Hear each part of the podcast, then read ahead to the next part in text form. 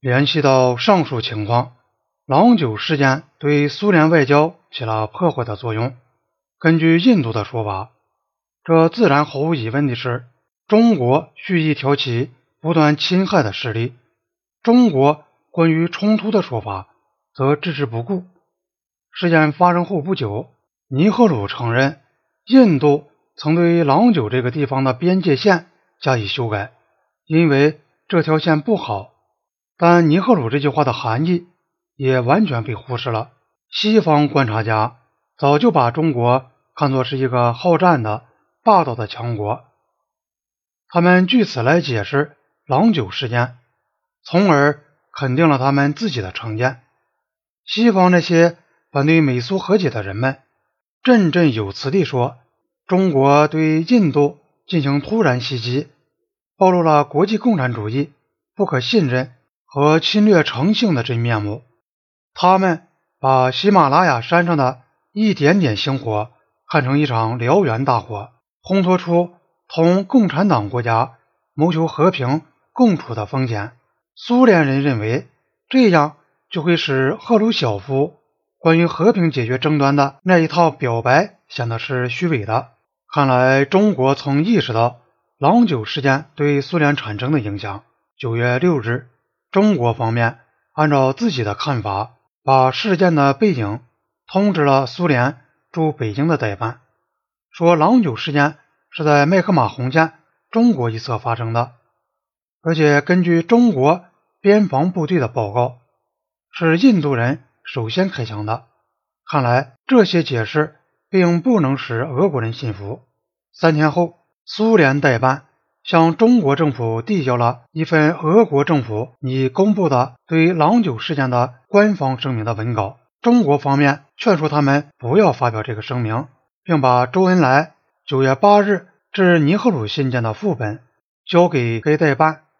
这是一份阐明中国立场、措辞尖锐的文件，其中指出印度军队越境挑衅是造成郎酒武装冲突的原因。九月九日。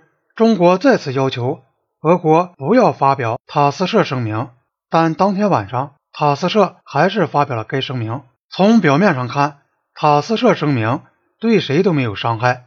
该声明说，苏联领导人对所发生的事件表示遗憾，并对有人指西方报社利用它离间两个亚洲大国关系、破坏和平共处的思想感到惋惜。苏联领导人相信。两国政府会解决所发生的误会，尽管这个声明讲的是一些陈词滥调，但它却很重要。它受到普遍的欣赏，特别是在印度。尼赫鲁向人民院说，苏联政府对局势采取了比较不偏袒的观点。北京的反应虽然当时有所克制，但看来是强烈的。以后中国人说，莫斯科。摆出一副中立的面孔，不问是非曲直，仅就郎酒冲突表示遗憾，实际上是偏袒印度，谴责中国。这样，俄国人就把共产主义世界的内部分歧宣扬出去。他们这样做是不听中国的劝告，对中国关于事实真相所做的反复说明置入网文，一心想创造所谓。戴维营精神向美帝国主义献礼。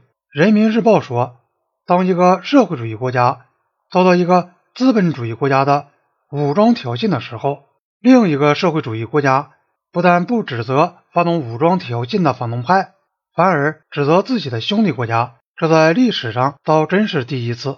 十月，赫鲁晓夫得意洋洋地从戴维营来到北京，北京领导人。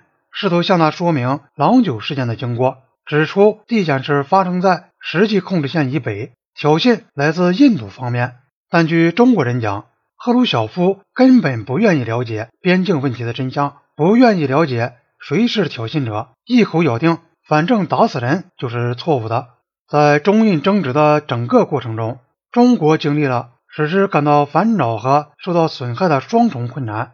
第一，中国人有个。信用差距的问题，我用信用差距这个名词，并不是为了婉转地说中国人说谎，而是要说明人们面对着中印双方提出的两种截然不同的说法时，几乎普遍倾向于认为印度的说法是正确的。不仅西方世界如此。世界上多数的共产党也都追随苏联之后接受了印度的说法。例如，有一个与赫鲁晓夫同时在北京访问的波兰代表团，在离开中国后，曾对人表说：“中国是因为他自己被排斥于两个超级大国的谈判之外，才故意向印度挑起两次边界事件的。”第二，由于印度在大小战斗中都输得很惨，人们一般很容易得出结论，认为冲突不可能是由印度挑起的。